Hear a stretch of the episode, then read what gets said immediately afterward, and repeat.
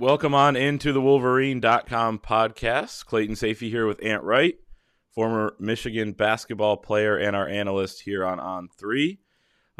We're going to discuss all the Michigan basketball news of the last few days. Hunter Dickinson is back for his junior season at Michigan. Caleb Houstan and Moussa Diabate have declared for the draft while maintaining their eligibility, so they're going to explore that process. Obviously, still the potential for them both to return, one to leave, one to, come back, all that type of stuff. So we'll get into kind of their decisions. So those are kind of still decisions that are going to be down the road. But Hunter Dickinson, man, declared last year, and we'll start with him. Declared last year, came back, said at one point he was leaning towards leaving, but decided to return. Says it was for one last ride. I was looking up the exact wordage there. One last ride. But as I kind of said throughout the season, I mean, he can go back on that. Obviously, he technically has 3 more years of eligibility because of the COVID year. NIL is a big thing. You can make a lot of money there. Hunter's, has a lot of deals in that space. And here he is deciding that college is the better option for him. He can only go through the process one more time, so I think it was smart for him. He's already been through that. The feedback is going to be similar, although he's expanded his game a little bit. And he's just going to kind of ride with these guys and be back with the team. I think it's beneficial to have your leader back and kind of with the team throughout the entire offseason.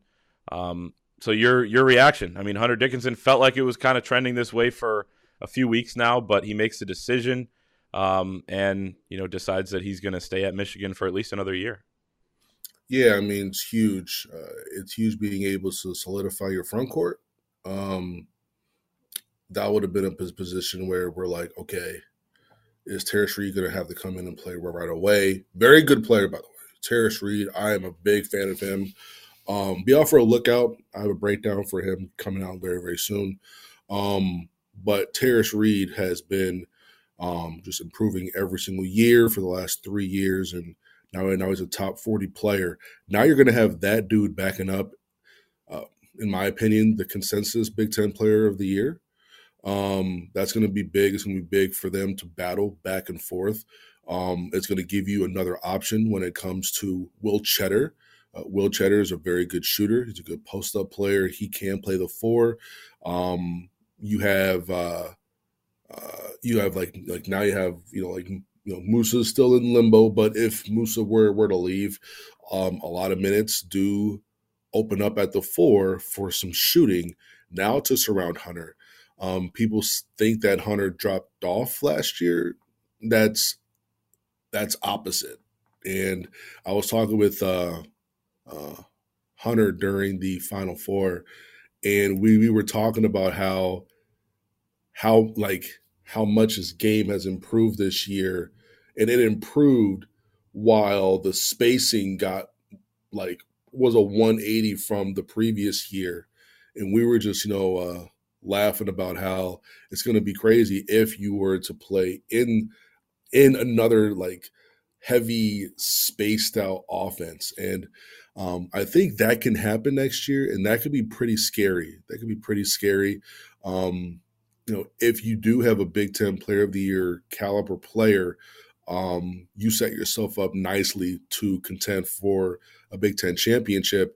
And, if you're able to win a Big Ten title, you're in a pretty good spot for a good seed to make another run at a Final Four. No doubt. And it's something actually we talked about throughout the NCAA tournament run. You play Colorado State, right? You get down, but you were able to climb back, and Hunter Dickinson was obviously huge in that game. And then he goes off against Tennessee as well. His 48 points in the first 2 NCAA tournament games were the most by a Michigan player since Juwan Howard. So he was kind of carrying them. I know Eli Brooks was fantastic as well against Tennessee, but there's something to be said about, Tennessee was probably a better team than Michigan, but Michigan had the best player on the floor. And Colorado State, might have been better. They looked better for the first 15 minutes, but Michigan had the best player on the floor. They were able to pick it up and win. Now you translate that to next season when there are a lot of guys in the Big Ten that are departing. It's something we talked about right after the season, how the Big Ten is not going to look the same next year. It's going to look so much different. But with Hunter Dickinson back, Michigan and the way they play and how they play through him is going to look, as similar to last year as any team probably in the league because, you know, maybe Minnesota, I don't know, will be kind of up there in that as well. Yeah. They are my surprise team. I saw that you have Ben Johnson for Coach of the Year, which is hilarious. We're already doing this, but I love it. Because, wow. But no, I like what it really takes. Yeah, so I mean, Michigan's going to be able to play through him again. They know they have an identity. I mean, that was a problem early last year. I thought, what's the identity of this team? I mean, what do they really hang their hat on? Now, Michigan knows exactly what it's going to do with Hunter Dickinson. Tons of pieces to figure out around him, including Caleb and Moussa, who we'll talk about in a second. But, you know, just how big is that? Being that Big Ten team that finally seems to have some continuity, you know, especially in a year when there's so many guys that are leaving. That's huge. That's huge. And then you kind of look around the league and see the big men in the front courts that are departing. Then you got Hunter coming back. He's by far the most decorated player returning next year, where his biggest foes are going to be Cliff Amori for Rutgers, Dane Danger for Illinois is very good. He's a transfer from Baylor, top 100 player. Zach Edey is back, but as of right now, Zach Edey doesn't have guards to throw him the basketball. So it's gonna be a very interesting time. Michigan State, they only have 9 scholarships right now, and they have only 2 assistant coaches, and their big man who was gonna play 20-25 minutes and start, Julius Marble, transferred out. So all they have right now at the 5 is Joey Hauser, Jaxon Kohler, who's a very good player, very good recruit coming in, and they have Mady Sissoko. So there's a lot of attrition going on. You're going to see some faces you haven't seen before. Minnesota has Dawson Garcia, the transfer from North Carolina, from Minnesota, former top 50 player. He's pretty good as well. But it's nice having that continuity, as you said, because you're getting some continuance from the previous year from some key guys, and then adding and rebuilding. When you're doing that, that's what's going to put you in a top 3 type of situation, competing for a Big Ten championship, when some of these teams, honestly, they're just trying to build out a competitive roster. They're not thinking this is what we got to do to win the Big Ten title. It's, oh my goodness, are we going to have a shooting guard next year? Are we going to have a power forward?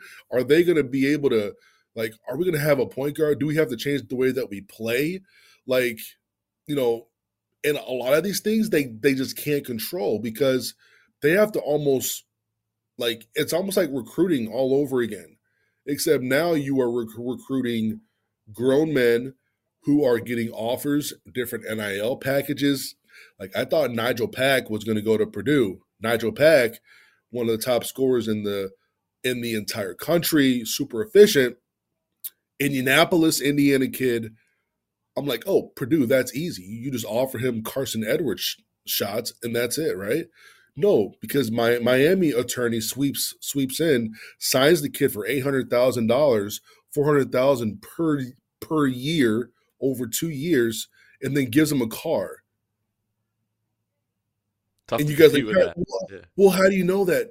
The businessman tweeted it. They announced exactly what it was before the kid announced. I'm like, this is not legal. None of this is legal. Like, what are we doing? It's like, you know what I mean? So it is the wild, wild west, and to be able to keep someone like that at home, someone who would go on the market for $1 million over Oscar's getting $2 million at Kentucky. You know, Hunter could have very well, you know, put his name out there and just auctioned himself off, but he wanted to win. He wants to win a championship at Michigan. He wants to hang another banner there, and you can only commend that. No doubt. And it's funny, I was going back and kind of reading some of his quotes from the process last year, because it's very similar. You know, he didn't win a national championship this year. That's kind of the thing he was talking about when he decided to come back. He also said NIL was just a little bit of a little icing on the cake type of thing, Well, now that we're a year into NIL, I think that has changed. I'm glad you brought that up because it was a point I wanted to make. We're seeing this trend. You know, there's a lot of guys going, and I think, you know, Caleb Houstan, you know, could use another year, needs another year. You know, and there are other guys that are testing the waters that will probably return, and that'll be that. But there are also guys, and there's a trend going on with Oscar Tshiebwe, the National Player of the Year at Kentucky, who's coming back, the first National Player of the Year to come back and play the next season since Tyler Hansbrough, and I believe it was 07 or 08. So we're talking about something that's pretty rare. NIL, as you mentioned, he wasn't even eligible to get NIL earlier because he's, you know, from out of country, but was able to get his visa changed, all that. That was a big story. You see Armando Bacot for North Carolina, another guy who's more of a traditional big, not the NBA style right now, decides he's going to come back for, what, his senior year, I believe?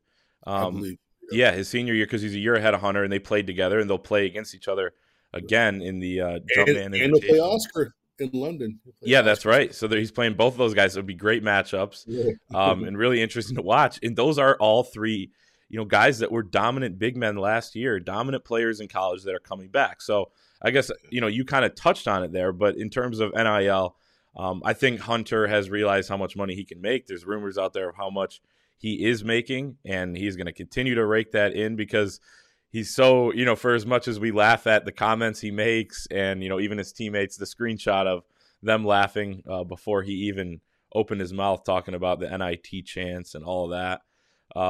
As much as we laugh about it and kind of just, you know, brush it to the side, he's building a brand for himself. He's good on social media. He is, you know, obviously 7'1". He's the big man on campus, as Devontae Jones said, literally the biggest man on campus. And that means something these days. And I think he's enjoying his college experience. NIL, for as much as we can talk about how there are some downfalls to it, how it's, you know, is this legal? Who knows? For certain things like the Nigel Pack thing. But it's keeping a guy in college basketball, and as somebody who loves the sport, I think this is one of the good things about NIL. I agree, 100%. The bags that are being dropped is unreal, is unbelievable, and I talked about this on the Spotify Live. Like everyone is in the NIL game. Every school, well, like Air Force cannot be. Yeah, I think the academies can't.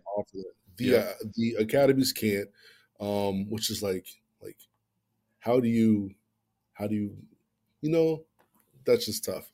But I mean, they're signing up. Like, I don't know. There's a lot of rules there I don't understand.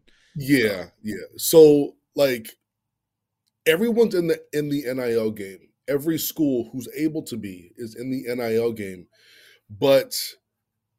That's almost like, you know, going to the casino and saying, you know, hey, everybody here is gambling, right?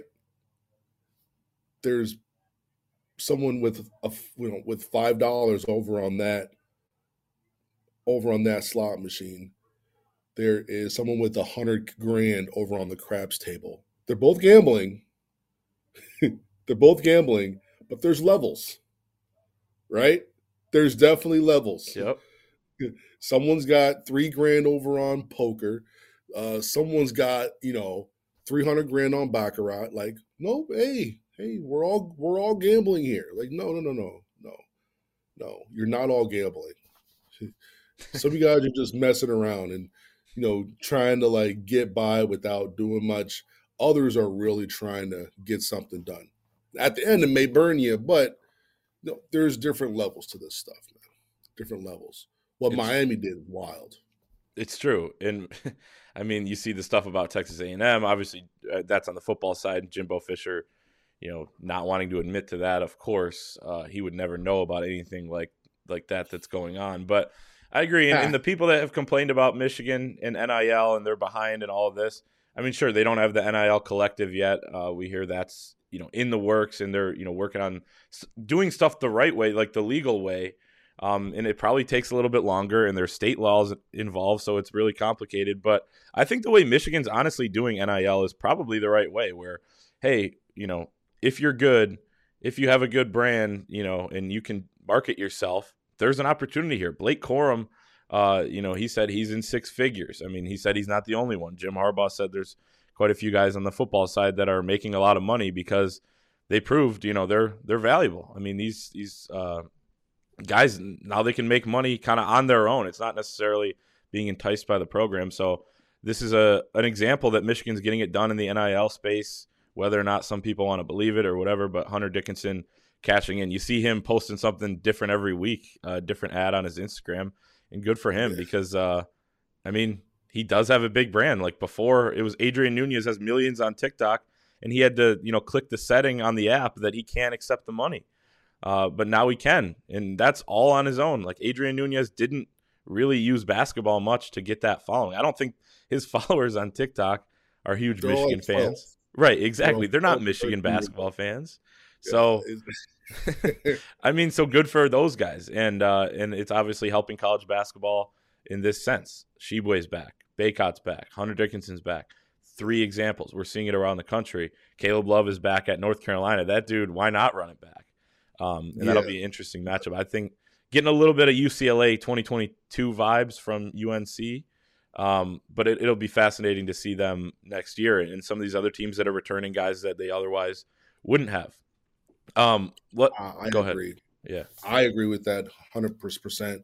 The only difference is I do like North Carolina's backcourt, and I trust the big man that he's going to do what he does.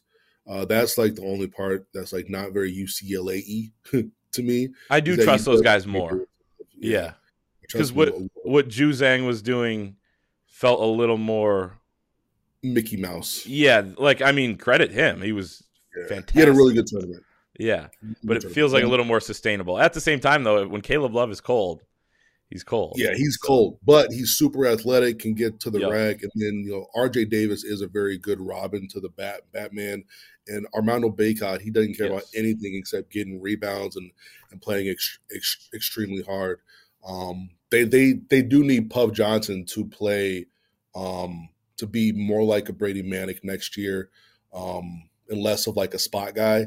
He's got to do a lot more because I think Manick was like the glue for that team. Yes. And the reason why they were able to flip and make a run at the end there. Mm-hmm. Puff Johnson, I think he has a lot of potential. You can kind of see it. I know.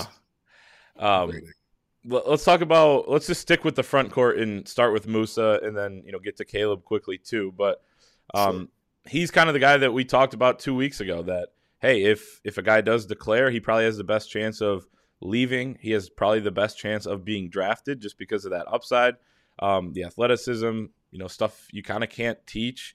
He's also raw early to the game. He's going to get better and improve. Your thoughts on his decision? Not a shock, I don't think, especially with him. Caleb was a little more surprising, but, you know, still, if you would have asked me 3 weeks ago, I wouldn't have been surprised. I guess just once the deadline hit, it was like, okay, Caleb probably just didn't enter his name, but turns out he did.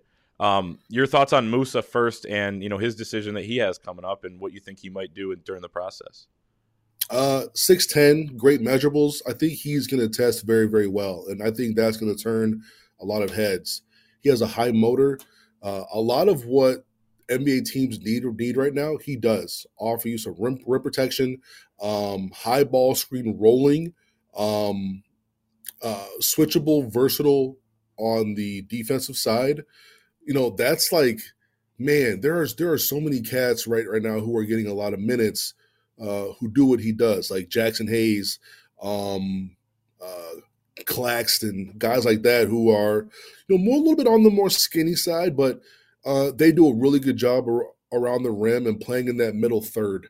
I think he's got a shot right now. There's a lot of mocks that have him undrafted.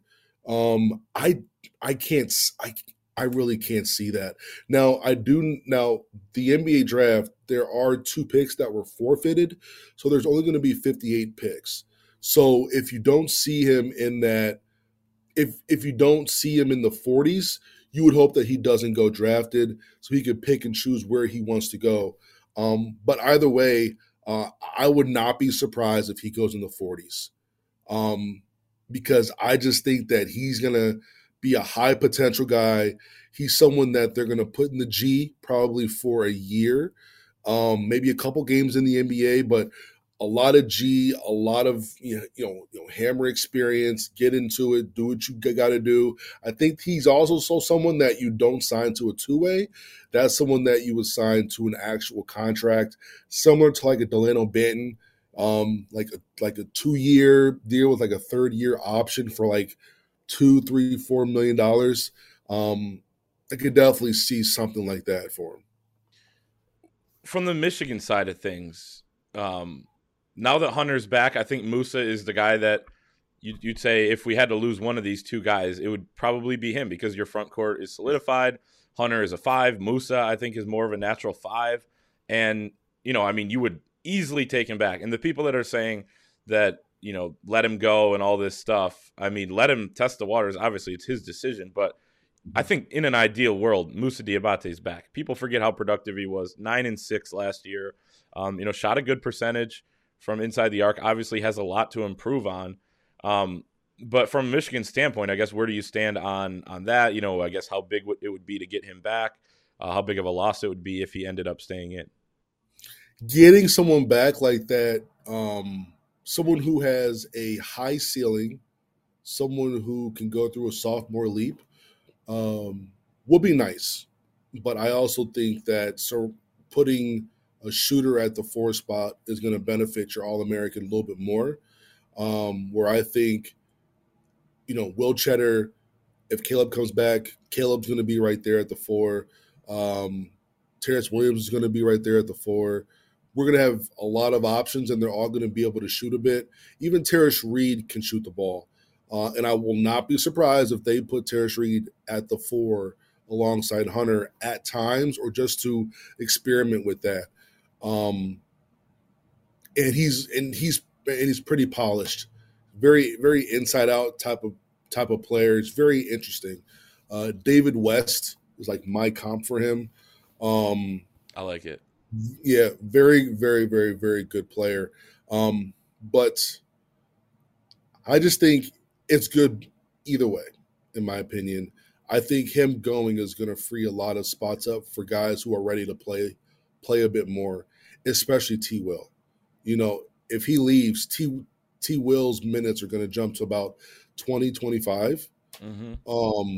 And then, you do have Isaiah Barnes in there fighting for the minutes at the 3. Will Tschetter is going to command some minutes at the 4.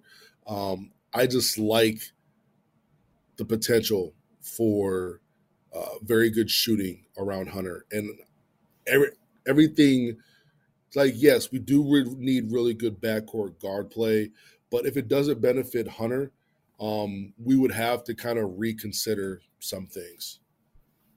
It's funny you mentioned, okay, let's say Moussa leaves. It's Hunter at the 5, potentially Caleb at the 4, and I'm kind of feeling the same thing, that I expect Caleb Houstan to come back. He's another guy, not appearing on those mock drafts, fell from being a top 5 guy in some of those coming out of the U19, Team Canada stuff that he did last year and was really impressive in.